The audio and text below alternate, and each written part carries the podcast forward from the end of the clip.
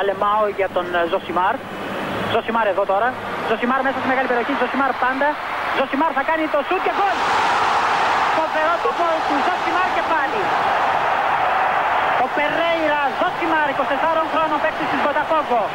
Να λοιπόν, ο Ζωσιμάρ, ο αποκαλούμενος μαύρος Ράμπο από τον πατέρα του, που ήθελε λέει να τον κάνει πυγμάχο και να πάρει τα πρωτεία του Κάσιους Κλέη. Τελικά ο ίδιος προτίμησε να γίνει ποδοσφαιριστής και πράγματι φαίνεται τελικά αυτός είχε το δίκιο. Το δίκιο λοιπόν με το μέρος του Ζωσιμάρ.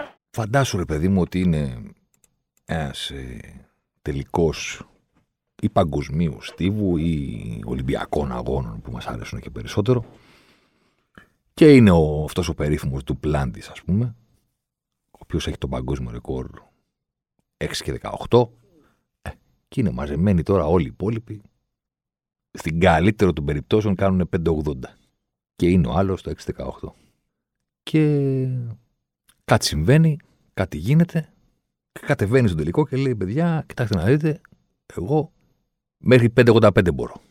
Σαββατοκύριακο. Και ξαφνικά λες, όπα, όπα. Εδώ υπάρχει μάτς. Υπάρχει ενδιαφέρον. Από εκεί που το ενδιαφέρον είναι αν θα κάνει κανένα νέο παγκόσμιο, ας πούμε, αυτός ο τύπος που έχει κάνει 6-18 και μας έκανε και ξεπέρασε τον Μπούμκα που πιστεύαμε ότι τα παγκόσμια ρεκόρ στα άλματα δεν θα σπάσουν ποτέ. Που παρεμπιπτόντως, ναι, δεν σπάνε. Σωτομαγιόρ, Μπίμον στο μήκος, ναι, μόνο αυτός στο επικοντό. Ε, είχαμε μεγαλώσει με τη θεωρία ότι τα παγκόσμια στάλματα δεν σπάνε και ήρθε αυτός ο τύπος και 6-18 ρε παιδί μου. Δηλαδή, γεια σου κύριε Μπούμκα, πάμε για άλλα. Και κατεβαίνει και λέει ότι όχι μόνο δεν είναι ενδιαφέρον το αν θα κάνω νέο παγκόσμιο, αλλά εδώ υπάρχει τζόγος και για το ποιος θα βγει πρώτος. Τι 6-18, τι 6-13, τι 6-5, τι 6-10, τίποτα. 5-80. Ελάτε να το πάρετε. Και γίνεται ο τελικός και κάνουν όλοι 5-70. Και λέει αυτός, πόσο να κατέβω, ρε παιδί μου; Πώς, δηλαδή, πόσο χαμηλά. Πόσο χαμηλά να κατέβω; Τι να κάνω; Να πάρω αντί για κοντάρι να πηδάμε μαγκούρα, τι πώς να το κάνω δηλαδή; Πόσο πιο χαμηλά να πέσω για να γίνει τζόγος; Για να με φτάσετε, για να με ξεπεράσετε. Πώς ήρθαν όλα αυτά; Μου ήρθαν όλα αυτά διότι. Αυτός είναι ο τίτλος της Super League που παρακολουθούμε μέχρι στιγμής. Αυτή είναι η φάση της. Αυτή είναι η παρομοίωση, αυτή είναι η εικόνα. Ε, αυτό είναι. Δέκα αγωνιστικές έχουμε πίσω μας. Στο ελληνικό πρωτάθλημα, το οποίο βέβαια έχει πλέον αυτό το φινάλε, οπότε ναι, όλα μπορούν να ανατραπούν, διότι δεν είναι ότι τερματίζεις πρώτος και το παίρνεις, μετά έχεις να παίξεις και άλλα μάτσα, αλλά σε κάθε περίπτωση, ας μην φτάνουμε τώρα στα playoff και σε όλη αυτή την ιστορία, έχουμε 10 αγωνιστικές. Ε, Σόνι και Ντένα σου πούνε βάλε ένα τίτλο, τι έχουμε δει 10 αγωνιστικές, ο τίτλος είναι αυτός πόσο να χειροτερέψει ο Ολυμπιακός, ρε παιδί μου, για να υπάρχει κάποιος τζόγος; Πόσο; Και αν κάναμε αυτή την κουβέντα πέρυσι ή πρόπερσι, που πήρε τα πρωταθλήματα ο Ολυμπιακός, θα ήταν λίγο ρητορική και λίγο υποθετικό σενάριο, ας πούμε. Δηλαδή, ωραίο Ολυμπιακός πήρε το πρωτάθλημα, πόσο χειρότερος πρέπει να γίνει για να μπορεί να τον ανταγωνιστεί ο Πάοκ. Πόσο χειρότερος πρέπει να γίνει για να μπορεί να τον ανταγωνιστεί η ΑΕΚ; Ήταν κάτι υποθετικό. Τώρα είναι πραγματικό. Δηλαδή, ο Ολυμπιακός είναι ο Ντουπλάντης στο παράδειγμα που φέραμε. Είναι χειρότερος. Σε σχέση με το δικό του, ε, αυτό λέμε τώρα. Ε. Με το δικό του ύψος. Είναι πιο κάτω, πιο κάτω, πιο κάτω, σταθερά. Είναι 10 αγωνιστικές πλέον πίσω μας. Μπορούμε να μιλήσουμε με, με σιγουριά για το τι συμβαίνει τώρα. Όχι, δεν θα συμβεί σε ένα μήνα, σε δύο, αλλά για το τι έχουμε δει μέχρι στιγμής είναι μεγάλο το δείγμα. Μπορούμε να πούμε με βεβαιότητα ότι ο Ολυμπιακός είναι χειρότερο σε πάρα πολλά πράγματα. Θα τα βάλουμε κάτω, θα τα πω ένα-ένα. Δεν είναι υποθετικό το σενάριο δηλαδή. Πόσο πρέπει να χειροτερέψει. Έχει χειροτερέψει. Και Ολυμπιακός Πάοκ 2-1. Και ΑΕΚ Ολυμπιακός 2-3. Και βαθμολογία 26 Ολυμπιακός, 20 ΑΕΚ, 19 ΠΑΟΚ. Και λέτε παιδιά, πόσο να χειροτερέψει. Θα μου πεις εντάξει, το ένα μάτι ήταν στο Καραϊσκάκης, ο ΠΑΟΚ είχε δείξει προβληματικός σε πάρα πολλά πράγματα στα προηγούμενα παιχνίδια του και εντός συνόρων και στην Ευρώπη, μπλα μπλα μπλα. Ωραία, δεν είναι και το πιο απλό πράγμα να πας στο Φάληρο ε, να πάρεις από τον Ολυμπιακό. 2-0, το κάνει 2-1, εντάξει. Τώρα με την ΑΕΚ η, η ιστορία ήταν διαφορετική. Η ΑΕΚ άλλαξε προπονητή, βάζει τον περισσότερο κόσμο οποιοδήποτε άλλη ομάδα στο γήπεδό της. Μαζευτήκανε, το γεμίσανε, κάνανε, δείξανε τσούμπερ αυτά, Ραούχο, Γιάννικης. 2-3. Και δεν είναι το αποτέλεσμα. Γιατί μπορεί να έρθει το 2-3 ή το 2-1 ή το 0-1 ή το 0-0 και η εικόνα στο χορτάρι να σε οδηγεί σε άλλες συζητήσεις. Να λες, ρε παιδί μου, ότι κοίταξε να δεις, το πήρε ο Ολυμπιακός, αλλά στο μάτς φάνηκε αυτό και αυτό και αυτό. Ναι, φάνηκε τα προβλήματα του Ολυμπιακού σε σχέση με τον εαυτό του και σε αυτό το μάτς. Αλλά φάνηκε ότι δεν μπορούν να τον κερδίσουν. Δηλαδή, βλέπεις το μάτς και λες, ρε, εσύ, ναι, αυτή η ομάδα ήταν στο 6-18 και τώρα είναι στο 5-80. Αν μιλάμε για τον Ολυμπιακό. Άρα το βλέπεις αυτό. Κρίνοντας εκείνον κατά μόνας τον Ολυμπιακό. Αν σου πούνε όμως να το συγκρίνει τον αντίπαλο στο μάτς, ε, λες εντάξει, δεν μπορούν να το κερδίσουν. Δεν μπορούν να το κερδίσουν. Τελείωσε το μάτς. Τις μεγάλες ευκαιρίες είχε ο Ολυμπιακός. Τρεις. Έβαλε τις δύο. Χάθηκε αυτή του Μασούρα από τη φοβερή διαγωνία πάσα του Αγκιμπού Καμαρά. Η ΑΕΚ έκανε, έδειξε αυτό από εδώ, από εκεί, μία μεγάλη ευκαιρία έχει. Την κεφαλιά του Ραούχου που την έκανε και γκολ. Κάποιοι θα σου πούνε ναι, αλλά την ευκαιρία του Ολυμπιακού την έδωσε ο Μοχαμαντή. Ε, ωραία, και την κεφαλιά του Αραούχου την έδωσε ο Βατσλίκ. Δηλαδή, πρέπει να προσπαθήσεις για να σου πάρει κεφαλιά ο Αραούχο σε αυτό το συγκεκριμένο σημείο από τον Φλέγα και να πάει στην Κενία Αιστεία. Θέλει προσπάθεια, γιατί το ένα λάθος δηλαδή είναι μεγαλύτερο από το άλλο. Λάθος είναι το ένα, λάθος είναι το άλλο. Η ικανότητα του Αραούχο να πάει και να το βάλει, η ικανότητα και του Λαραμπή να πάρει την μπάλα και να βάλει τον γκολ. Γιατί δεν κατάλαβα. Κάθε φορά που κάποιος είναι την μπάλα στην αντίπαλο μπαίνει γκολ. Δεν μπήκε ο Μαροκινός και πέρασε τον ε, το Στάνκοβιτς και πλάσαρε στην αιστεία.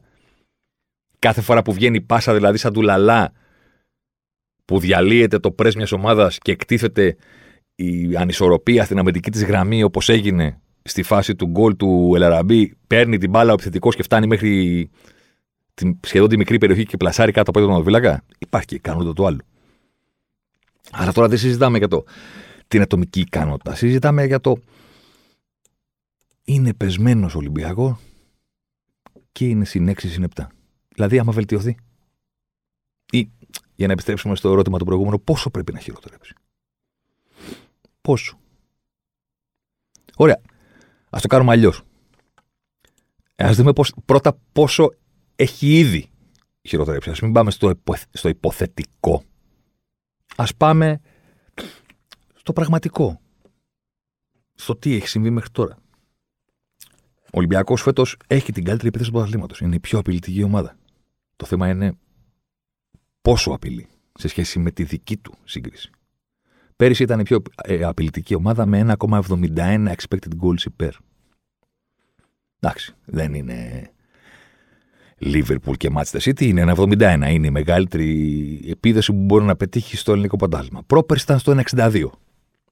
Και λίγο παραπάνω. Φέτος 1,33. Και με το 1,33 πάλι πρώτος είναι. Ωραία. Πάλι πρώτος είναι. Αλλά έχει κατέβει. Πάμε στην άμυνα. Ο Ολυμπιακός πέρυσι ήταν στο 0,51. 59 με συγχωρείτε, expected goals κατά. Καλύτερη άμυνα του πρωταθλήματος. 0,50 πρόπερση. Καλύτερη άμυνα του πρωταθλήματος. Φέτος είναι στο 0,77. Απειλείται σημαντικά περισσότερο. Σημαντικά περισσότερο. Δηλαδή αυτή τη στιγμή δεν είναι μακράν η καλύτερη αμυντική λειτουργία του πρωταθλήματος. Αλλά για να το συνοψίσουμε, ας πούμε, και επειδή θέλω να βάλουμε φέτος και στην κουβέντα το expected goals difference, το οποίο είναι πάρα πολύ απλό, τι είναι; Μια απλή αφαίρεση, πρόσθεση. Πόσο απειλείς ανά παιχνίδι, μέσω όρο τόσο. Πόσο απειλείσαι τόσο. Τι βγαίνει στην αφαίρεση, το πόσο καλύτερος είσαι συνήθως από τον αντίπαλο σε κάθε παιχνίδι. Το λέγαμε και πριν από δύο εβδομάδες, τρεις πότε ήταν. Ο Ολυμπιακός είχε μια συγκλονιστική σταθερότητα τις τελευταίες δύο σεζόν. Δηλαδή, τόσο που κοιτάς το γράφημα, ας πούμε, εγώ το κοιτάω, το έχω μπροστά μου από τη βάση δεδομένων που φτιάχνω τα τελευταία χρόνια, και βλέπεις και λες: Ρε, μήπως έχω κάνει κάποιο λάθος και οι τιμές είναι λάθος. Είναι σίγουρα το ίδιο ακριβώς νούμερο δύο συνεχόμενα χρόνια; Και είναι. Ο Ολυμπιακός πέρυσι και πρόπερσι είχε την, ακριβώς την ίδια τιμή στις δύο κανονικές περιόδους της Super League. 1,12 expected goals διαφορά από τον αντίπαλο σε κάθε παιχνίδι. Και πέρυσι και πρόπερσι. Πόσο έχει φέτος, 0,57. Η πτώση του Ολυμπιακού στο πόσο καλύτερος είναι κατά μέσο όρο τον αντίπαλό του όταν παίζει στην Ελλάδα είναι τεράστια. Δηλαδή, πρέπει να προσπαθήσεις να τη βρεις σε άλλη ομάδα. Δεν είναι εύκολο να φανταστείς μια ομάδα τόσο σταθερή κιόλας που η τιμή της για δύο χρόνια είναι η ίδια να έχει 50% πτώση. Είναι 49% εντάξει. 50% από το 1,12 expected goals difference κατά μέσο όρο τον αντίπαλο στο 0,57. Είναι 50% πτώση. Είναι μεγάλη πτώση. Και κοιτάς τους υπόλοιπους και λες ωραία. Ο Ολυμπιακός σας έκανε τη χάρη και σε αυτά τα πρώτα 10 παιχνίδια κατέβηκε προς τα εσάς, προς τους θυθνητούς από το 6,18 κατέβηκε σε κάτι που είναι πιο κανονικό. 0,57. Είναι η expected goals difference του Ολυμπιακού φέτος. ΑΕΚ 0,27. Παναθηναϊκός 0,25. ΠΑΟΚ 0,06. Επιστροφή Λουτσέσκου ΠΑΟΚ, ναι. Ε, δεν υπάρχει κάτι. Όσο απειλεί, απειλείται. Όσο απειλεί, απειλείται ο ΠΑΟΚ μέχρι στιγμής. 1,17 είναι τα expected goals υπέρ του ΠΑΟΚ, 1,11 είναι τα κατά. Δηλαδή το λες αυτό και λες, ε, όντως, ε, αυτό, αυτό είναι πρωταθλητισμός. Αυτό τον πρωταθλητισμό θα κάνετε, πώς θα τον κάνετε; Με ποιο τρόπο; Πόσο πιο χαμηλά να κατέβει ο Ολυμπιακός για να υπάρχει τζόκο δηλαδή; Γιατί όλοι λένε, ναι, έχει πέσει, έχει προβλήματα. Ναι. Εσύ τι κάνεις; Πώς το έλεγε ο Μπόνας ο Παπαδόπουλος; Σε ρωτάω, τι κάνεις; Τι κάνεις, παιδί μου; Εγώ καλά είμαι. Αλλά δεν έχει καμία σχέση με την κουβέντα. Ναι, έχει σχέση με την κουβέντα τελικά όμως. Έχει σχέση με την κουβέντα του ελληνικού πρωταθλήματος όταν ο μόνιμος. ή πάση να το διορθώνω. όταν ο συνήθις πρωταθλητής έχει τέτοια.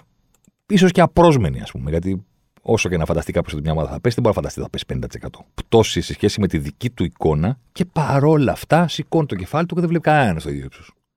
Από το 6-18 κατέβηκα στο 5-80, πώς το λέγανε στην καφενεία, κανένας καλός. Κανένα καλό να παίξω. Κατέβηκα στο 5-80. Κανένας. Όλοι μέχρι το 5-65 πηγαίνετε. Τίποτα. Λίγο τζόγος, κάτι ρε παιδί μου, να παίξουμε. Κανένα καλό δεν υπάρχει. Τελικά δεν υπάρχει. Δεν βρίσκεται. Δεν βρίσκεται. Δηλαδή σκεφτόμουν και το άλλο. Κάναμε ένα θέμα πότε ήταν πριν από 15 μέρες για τη μεγάλη πτώση που έχει ο Ολυμπιακός στις μεγάλες ευκαιρίες. Σχεδόν όλα του Ολυμπιακού είναι τόσο κάτω. Δηλαδή από τις... είχε 2,7 μεγάλες ευκαιρίες στο παιχνίδι και είναι στο 1,3. 52% κάτω. Και βλέπεις τα μάτια και λες. Παίζει με τον. Ε, με τη Λαμία. Μηδέν μεγάλες ευκαιρίες. Παίζει στο Αγρίνιο. Μηδέν μεγάλες ευκαιρίες. Παίζει τα Γιάννενα.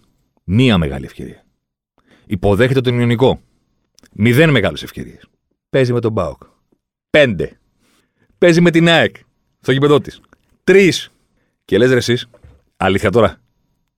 Αλήθεια τώρα, υπάρχει μια ομάδα η οποία ήταν ο βασιλιάς των μεγάλων ευκαιριών στο πρωτάθλημα και δεν μπορεί ή δεν έχει τη δυνατότητα αυτή την περίοδο ή δεν ξέρω κι εγώ τι. Θα δούμε τι φταίει στον Ολυμπιακό, είναι άλλη κουβέντα. Αλλά σε κάθε περίπτωση, αυτοί που κάνανε μεγάλες ευκαιρίες πιο εύκολα από τον οποιονδήποτε, παίζουν με τον Ιωνικό και κάνουν μηδέν. Παίζουν με τον Πανετολικό και κάνουν μηδέν. Παίζουν με τη Λαμία και κάνουν μηδέν. Παίζουν με τα Γιάννα και κάνουν μία. Και πάτε να τους παίξετε, να τους κερδίσετε, να κάνετε εδώ ότι πάτε για πρωτάθλημα και σας κάνουν πέντε και τρεις. Αλήθεια τώρα. Δηλαδή, δεν, σας δεν, δεν βλέπετε τίποτα στα άλλα μάτς. Δεν βλέπετε τίποτα στα άλλα μάτς. Δηλαδή, προετοιμάζετε για το παιχνίδι, διαβάζετε, κάνετε, δείχνετε, δεν το βλέπετε ότι έχουν κάποια θέματα, δεν μπορείτε να βρείτε έναν τρόπο να πείτε να. Έχει αυτό το ζήτημα Ολυμπιακός, το είδαμε με τη Λαμία, το είδαμε τον Πανετολικό. Εδώ να κάνουμε ένα σχέδιο, να κάνουμε και εμείς το ίδιο. Ποιο ίδιο; Ρεκόρ μεγάλων ευκαιριών στο πρωτάθλημα φέτος Ολυμπιακός εναντίον του Πάου. Πέντε. Και έχασε και τις τέσσερις. Και είναι και το αστείο της υπόθεσης. Επόμενη καλύτερη επίδοση μεγάλων ευκαιριών Ολυμπιακός στο Άκα με την ΑΕΚ. Εντάξει, η ΑΕΚ έχει μια δικαιολογία, έμεινε στο πρώτο λεπτό πίσω στο σκορ, αναγκάστηκε να παίξει ένα παιχνίδι το οποίο δεν τη βόλευε. Στην πραγματικότητα η ΑΕΚ έφαγε από τον Ολυμπιακό τα γκολ που ήθελε να του βάλει.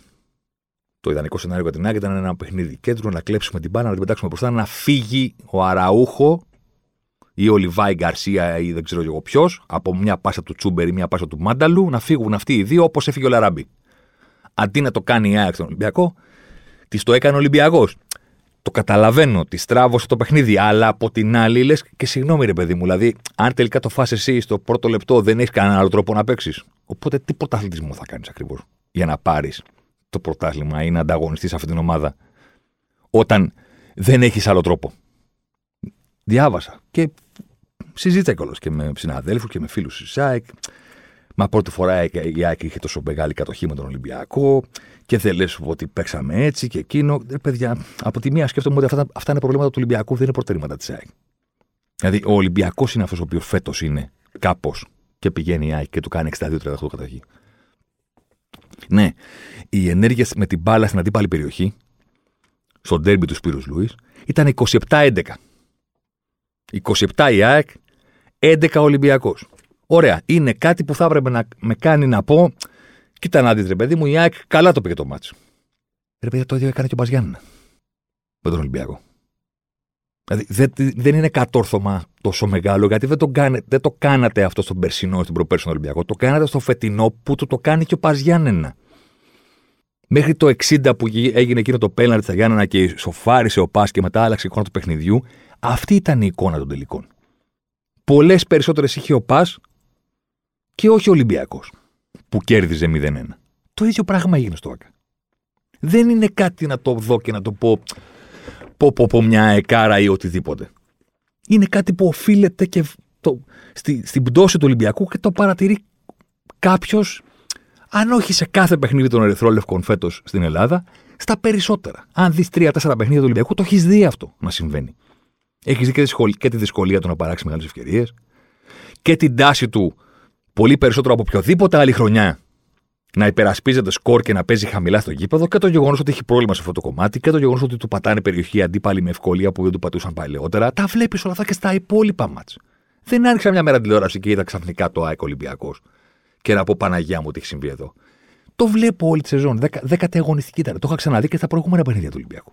Δεν είναι κάτι να το δεις και να πεις Αμάν, να πούμε κάτι καλό για την ΑΕΚ που κάτι καταφέρει. Ο Ολυμπιακός είναι αυτός ο οποίος μεταφέρει το δικό του πύχη, τον έχει μεταφέρει από την αρχή της σεζόν τόσο κάτω, σταθερά κάτω. Στι πρώτες αγωνιστικές δεν μιλούσα και έλεγα κάτσε ρε παιδί μου, πρώτα παιχνίδια είναι, ξέρεις. Θα δούμε. Δεν είμαστε και τίποτα χθεσινοί να αρχίσουμε να βγάζουμε συμπεράσματα από ένα-δύο μάτς. Θα έχουμε υπομονή. Δεν πουλάμε τρέλα.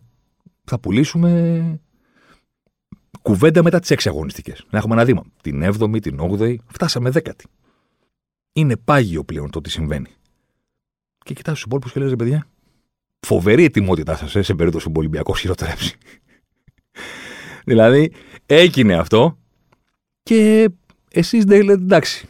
Και στο μείον 6 καλά είναι. Και στο μείον 7 καλά είναι. Ε, ξέρω εγώ. Έχουμε τα δικά μας ζητήματα. Ε, πώς θα γίνει όμως; Πώς θα γίνει; Ή έχετε κάνει κάποια συμφωνία ότι ο Ολυμπιακός θα χειροτρέψει κι άλλο; Ή είχατε κάνει κάποια συμφωνία ότι ο Ολυμπιακός δεν θα βρει την άκρη και δεν θα βελτιωθεί κάποια στιγμή στην πορεία; Δεν είναι δεδομένο, θα κρατήσει όλο αυτό. Φωτογραφίες βγάζουμε. Κρακ, τραβάμε μια φωτογραφία. Το αν αυτός που τραβήξαμε φωτογραφία θα αφήσει μαλλί ή θα το κουρέψει γούλι, δεν το ξέρουμε. Λέμε τώρα. Τώρα, ο τίτλος είναι ότι δεν ήσασταν έτοιμοι. Καθόλου. Καθόλου όμως. Δηλαδή, ναι, πρωτάθλημα αυτά, δική σου επιστροφή και αυτά και καλύτερη από πέρυσι και κάναμε μεταγραφές και φέραμε τον Λουτσέσκου και ήρθε ο Γιάννη και κάναμε εκείνο και ο Ραούχο είναι πλέον δικός μας. Ναι, ωραία, αλλά. Δηλαδή, πόσο χειρότερα θα έπρεπε να είναι ο Ολυμπιακός αυτές τις πρώτες αγωνιστικές. Αγωνιστικά. Για να, να μην μπορώ να τον έχετε εσείς στο μείον 6 τον Ολυμπιακό, γιατί δεν είναι και κάτι που συμβαίνει απλά στην Ελλάδα. Εντάξει, δεν το έχω δει και πάρα πολλές φορές. Αλλά τουλάχιστον να είστε, ξέρω εγώ, στο κοντά. Στο μείον ένα, συν δύο, λίγο ένας πάνω, λίγο ένας κάτω. Πόσο πιο κάτω θα έπρεπε να είναι. Και τόσο κάτι άλλους ε, μεμονωμένους ας πούμε δείκτες. Ο Ολυμπιακός θα τα δούμε πολύ αναλυτικά και ελπίζω με τον καλύτερο δυνατό τρόπο στην ε, απεικόνηση όταν θα έρθει και η, το φινάλι του πρώτου γύρου Πότε θα προλάβω να τα κάνω αυτό, εντάξει, δικό μου θέμα, δεν σας απασχολεί αυτό. Ε, κοιτούσα τα νούμερα του high turnovers. High turnover τι είναι, είναι ε, η καινούργια κατοχή που ξεκινάς ψηλά στο γήπεδο. Είναι ένα metric που το κοιτάς για να δεις ε, την πίεση των ομάδων ψηλά στο γήπεδο. Πόσες καινούργιες, καινούργιες, καινούργιες κατοχές κερδίζουν στο τελευταίο ε, τρίτο του γήπεδου.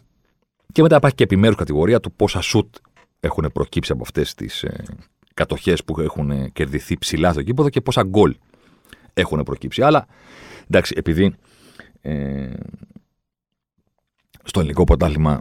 Εντάξει.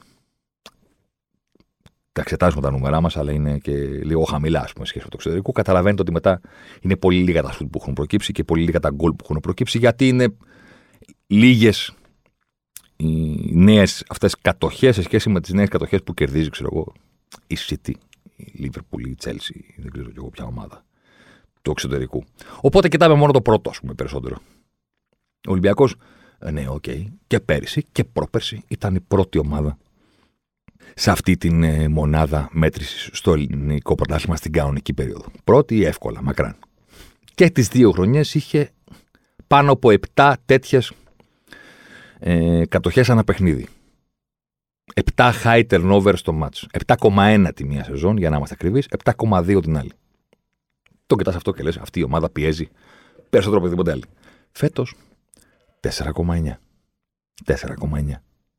Είναι σαφές ότι ο Ολυμπιακός δεν έχει τα ίδια τρεξίματα και τα ίδια κουράκια. Είναι σαφές και από τους αριθμούς πλέον, όχι από το eye test, από το μάτι, ότι περισσότερο από ποτέ θέλει ο ίδιος με δική του επιλογή να προστατεύει την αμυνά του παίζοντας πιο πίσω, παίζοντας με το χρόνο, παίζοντας με το σκορ.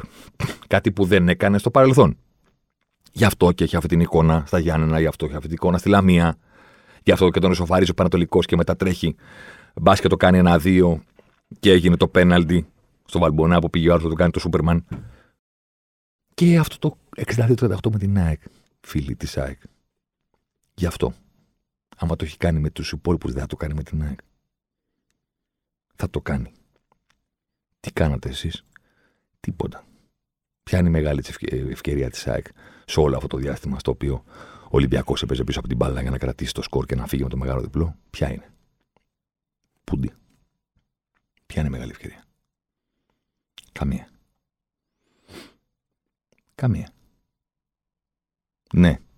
Στα δικά σας τα μάτια είναι δώρα τα γκολ που δώσατε στον Ολυμπιακό. Τα δύο δηλαδή του Λαραμπή. Ναι. Και η ΑΕΚ τι έκανε; Στο δικό της κομμάτι. 62-38 κατοχή. 27-11 οι ενέργειες με την μπάλα στην αντίπαλη περιοχή. Η μεγάλη ευκαιρία που είναι. Ποια είναι; Ποια είναι η στιγμή που, εν πάση περιπτώσει, σας αδίκησε η μπάλα και. Είδες ρε παιδί μου, κάναμε ό,τι μπορούσαμε, αλλά εντάξει. Δεν μπήκε η μπάλα μέσα. Το έβγαλε ο Βάτσλικ. Χτύπησε σε ένα πόδι. Ποια, ποια είναι. Υπάρχει ο ΠΑΟΚ. 7,5 ώρα ΑΕΚ Ολυμπιακός. Την ίδια ώρα παίζει ο ΠΑΟΚ. Και λες, ωραία. Ό,τι κι αν γίνει στο ντέρμπι του Σπύρος Λούης, άσο χ διπλό, Κάνουμε νίκη εμείς και είμαστε ωραίοι. Κέρδισε η ΑΕΚ τον Ολυμπιακό. Πάρα πολύ ωραία. Τον πιάνει στους 23, κερδίζουμε κι εμείς. Τον Ατρόμητο πάμε 22. Κερδίζει ο Ολυμπιακός, μένει η ΑΕΚ στους 20, κερδίζουμε τον Ατρόμητο εμείς, πάμε 22. Την αφήνουμε κάτω. Κερδίζουμε μια θέση. Ποιο να σου φέρουμε, ρε Πάοκ, να παίξεις την ίδια ώρα που έχει ντερμπι. Τον Πάοκ Β. Ποιο να σου φέρουμε; Την ώρα που είχε το ντέρμπι, την ίδια στιγμή σέντρα στο περιστέρι. Ποιο να σου φέρουμε να κερδίσεις; Τελευταίοι είναι και δεν έχουν νίκη. Ποια καλύτερη ομάδα μπορεί να πετύχεις για να κάνεις νίκη και να περιμένεις το αποτέλεσμα του ντέρμπι και ό,τι και να γίνει τη Δευτέρα να έχεις κάτι να πεις; Πλησιάσαμε τον Ολυμπιακό, προσπεράσαμε την ΑΕΚ, μειώσαμε τη διαφορά και από τους δύο, μα έρθει χ. Ποιο να σου φέρουμε; Πάει στο Πάοξ στο περιστέρι, πέρυσι είχε γίνει εκείνο το freak match, το θυμάστε; Είχε χάσει μόνος του, μόνος του, Σουτάρανε, πέρανε την μπάλα μέσα στο Πασχαλάκι. Ο Μανούσος μετά φάγανε ένα γκολ στο 90 κάτι, ακυρώθηκε με βαρ. Το ξαναφάγανε. Τρομερά πράγματα. Πάνε φέτος δεν έχει νίκη ο Αντίπαλος επιθετικός ευθύνη κουλούρης. Κοιτάς τη... τα rankings σε διάφορες κατηγορίες, λες ποιος παίκτης έχει κάνει τα περισσότερα σου του πρωτάθλημα; Κουλούρης. Ούτε Αραμπί, ούτε αυτό. Πρώτος. Πρώτος. Με τις περισσότερες τελικές στο πρωτάθλημα. 25 τελικές είχε πριν γίνει σέντρα στο περιστέρι. Γκολ 0. Ο κύριος Μίστερ Γκολ μπορεί εκεί ο 0-25. Ο παίκτης με τις περισσότερες τελικές στο ποτάσμα και δεν έχει ούτε ένα γκολ. Υποδέχεται τον Πάοκ 2 στα 2. Ένα πέναλτι και ένα πλασέ. Και ναι, έχασε ευκαιρίες ο Πάοκ. Τα χάρανε πάνω στη γραμμή, βρίσκαν το κεφάλι του φύλακα του Γιάννιώτη, κάνανε κάτι περίεργα εκεί. Ναι, ωραία. Και τι να πεις. Γκίνια, ατυχία κτλ. Όταν ξέρεις με τον τρόπο τον οποίο έχει περάσει από Αγρίνιο και Τρίπολη. Έχει πάρει δύο διπλά σε αυτές τις έδρες, σε μάτια που θα πρέπει να τα έχει χάσει κατά δύο. Τι να πεις ότι είναι άτυχος. Ζεις με το ξύφος, πεθαίνεις με το ξύφος. Ο Πάοκ πήρε δύο διπλά με αστέρα Τρίπολης και με Πανατολικό και στα δύο μάτια ο αντίπαλος είχε παραπάνω από δύο expected goals. Και νίκησε ο Πάοκ. Ε, τώρα έχει ο Πάοκ πάνω από δύο expected goals και νίκησε ο Ατρόμητος. Τι να του πεις ότι είσαι άτυχος; Αυτό που του λες είναι ποιο να σου φέρουμε, ρε φίλε, να παίξεις εκείνη την ημέρα. Για να κάνεις μια νίκη. Ήρθε στην Τούμπα, στη λεωφόρο, με συγχωρείτε, κέρδισε στον Παναθηναϊκό την προηγούμενη πριν τη διακοπή. Αυτά, κούρτιτς, αυτά, τέτοια, φάουλ, χαμός, χαρακτήρα, τέτοια. Κάναμε αφιερώματα, έγινε διακοπή, πήγαμε σε ζαρούχλα, κάναμε εκδρομή, ξαναγυρίσαμε, παίζει στο περιστέρι και παίζει ο Νέα Ολυμπιακός. Κάνε μια νίκη με κάποιο τρόπο. Πού να την κάνει; Πού να την κάνει; Έχει κάνει 121 τελικές ο Πάουκ στο πρωτάθλημα και γιατί πάλι 104. δηλαδή η μέση όρη του είναι εντάξει. 12 σουτ κάνει ο Πάουκ, 10 κάνει ο αντίπαλος. Ε, και ό,τι γίνει. Η ΑΕΚ τα ίδια για να μην νομίζετε. Απλά απειλεί λίγο περισσότερο η Ένωση. 14 τελικές έχει μέσω όρο η ΑΕΚ στο παιχνίδι της, 12 ο αντίπαλοι. Δύο παραπάνω. Ε, είναι πάρα πολύ δύσκολο με αυτούς τους δείκτες, όχι του Ολυμπιακού, των άλλων ομάδων, να μην συνεχίζουν να είναι. Δεν μπορούν να κάνουν σερή νικών. Γιατί το ελληνικό πρωτάθλημα χαρακτηρίζεται από σερή νικών, γιατί τα κάνει ο Ολυμπιακός ή πρέπει να τα κάνει όπως θέλει να το κοντράρει. Πώς θα κάνουν σερή νικών όταν το πόσο είναι καλύτερο τον αντίπαλο είναι τόσο οριακό. Και το 0,57 expected goal difference που έχει ο Ολυμπιακός από τους αντιπάλους του, που είναι το μισό από το 1,12 που είχε πέρυσι και πρόπερσι, είναι πάλι η πρώτη επίδεση του πρωταθλήματος.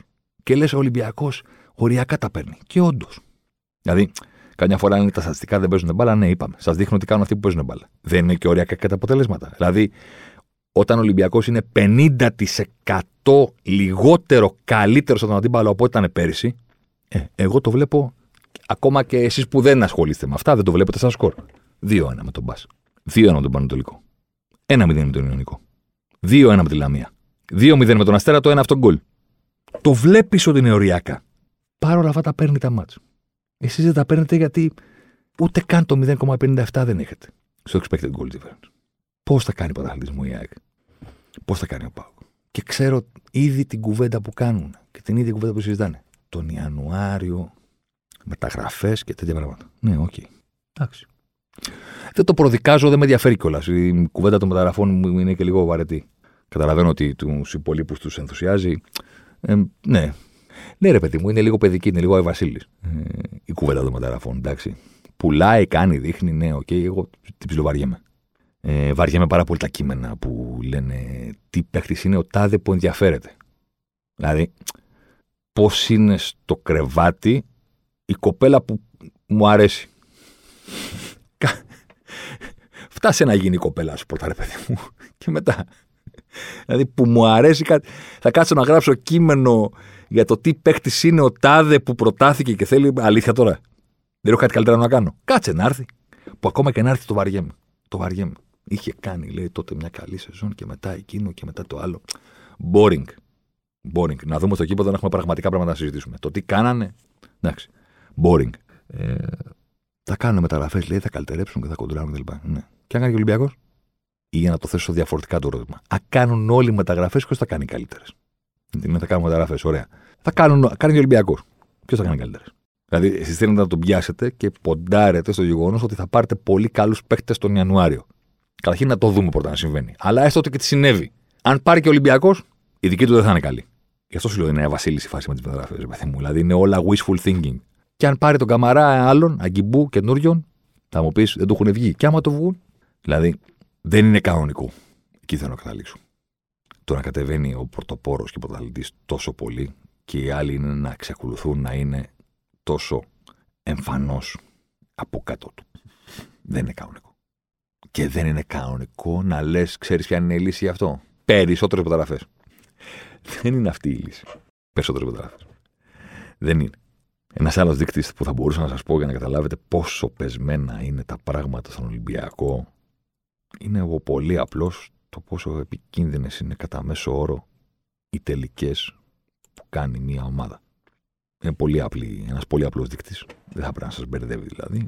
Είναι πόσο επικίνδυνη είναι κατά μέσο όρο κάθε τελική μέσο ομάδας. Να σας το πω πιο, απλά. Κάθε τελική στο ποδόσφαιρο έχει 10%. Παγκόσμιος μέσος όρος. Κατά μέσο όρο κάθε σούτ έχει 10%. Ωραία.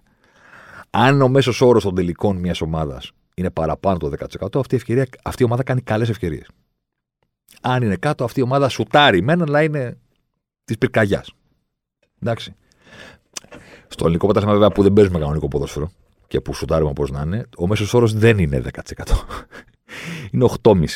Είναι τραγική η απόκληση. Ο Ολυμπιακός, εν πάση περιπτώσει, κάθε χρόνο είναι η ομάδα που κάνει κατά μέσο όρο τις πιο επικίνδυνες τελικές πρωταθλήματος. Πρόπερση, κατά μέσο όρο κάθε τελική του Ολυμπιακού είχε 10,5% πιθανότητες να γίνει γκολ. Πάνω από το μέσο όρο του πρωταθλήματος, σίγουρα και η πιο επικίνδυνη. Πέρυσι, ακόμα καλύτερος Ολυμπιακός, 12% κατά μέσο όρο η επικίνδυνοτητα των τελικών του. Φέτος είναι στο 8,4. Και πριν έρθουν οι μεγάλες ευκαιρίες με την ΑΕΚ, δύο του Λαραμπή και μία του Μασούρα, αυτός ο μέσος όρος ήταν κάτω από το 8%. Δεν θα μπορούσε να κάνει περισσότερα ο Ολυμπιακός σε αυτές τις πρώτες 10 αγωνιστικές για να είστε πάνω από αυτό στη βαθμολογία. Δεν θα μπορούσε. Ή έστω ισόβαμη. Δεν θα μπορούσε να κάνει περισσότερα. Έχει κάνει τα πάντα. Έχει κάνει τα πάντα. Έχει ρίξει δείκτες σε επίθεση, σε άμυνα, σε μέσο όρο τελικών, στο πόσο πιέζει, στο πόσο κλέβει. Τα έχει ρίξει όλα. Για δικούς του λόγους που θα δούμε κάποια άλλη ε, στιγμή της πταίει. Τα έχει ρίξει όλα. Δεν θα μπορούσε να τα ρίξει πιο κάτω. Στα λόγια, και πήραμε τον έτσι και πήραμε τον άλλον και φέραμε πίσω τον Αραούχο και φέραμε πίσω τον Βράνιας και φέραμε πίσω τον Λουτσέσκου και ξέρει και κάνει ο Ρασβάν και ο τρόπος του Γιαννίκη και οι μεταγραφές και ο Τσούμπερ και ο Γκαρσία και όλα αυτά στα λόγια, εντάξει, ναι. Στη θεωρία ήταν πολύ έτοιμες οι ομάδες για να εκμεταλλευτούν μια τέτοια πιθανή πτώση του Ολυμπιακού. Στην πράξη αυτή η πτώση έγινε και έχει γίνει πίσω μας στις 10 αγωνιστικές που προηγήθηκαν φοβερά θεαματικά και οι άλλοι κατέβηκαν χωρίς κοντάρια. Κατέβηκε ο Ντουπλάντη στο 580 και οι άλλοι λένε Α, τα ξεχάσαμε σπίτι. Οπότε δεν χρειάζεται να κάνεις και πολλά. Πια πολλά δηλαδή. Λίγη πίεση ψηλά για ένα και μοναδικό μάτσο του ελληνικού πρωταθλήματος φέτος ο Ολυμπιακός στον Μπάουκ. Μπαπ, μπαπ. Λάθη ο Εσίτη, κλεψίματα ο Αγκιμπού, κλεψίματα ο άλλος. Μπήκαν με την παρθαδίδια. Ένα απλό σπάσιμο του press απέναντι στην ΑΕΚ στο ΟΑΚΑ. Έφτασε ο Λαραμπή μέχρι τη μικρή περιοχή. Λίγα πράγματα κάνει, λίγα πράγματα και είναι αρκετά. Γιατί, Γιατί οι υπόλοιποι χωρίς κονταριά στον τελικό του επί κοντώ. Αλεμάο για τον Ζωσιμάρ. Ζωσιμάρ εδώ τώρα. Ζωσιμάρ μέσα στη μεγάλη περιοχή. Ζωσιμάρ πάντα. Ζωσιμάρ θα κάνει το σουτ και γκολ. Φοβερό το γκολ του Ζωσιμάρ και πάλι. Ο Περέιρα Ζωσιμάρ, 24 χρόνων παίκτης της Μποταφόγκο. Να λοιπόν, ο Ζωσιμάρ, ο αποκαλούμενος μαύρος Ράμπο από τον πατέρα του, που ήθελε λέει να τον κάνει πυγμάχο και να πάρει τα πρωτεία του Κάσιους Κλέη. Τελικά ο ίδιος προτίμησε να γίνει ποδοσφαιριστής και πράγματι φαίνεται τελικά αυτός είχε το δίκιο. Το δίκιο λοιπόν με το μέρος του Ζωσιμάρ.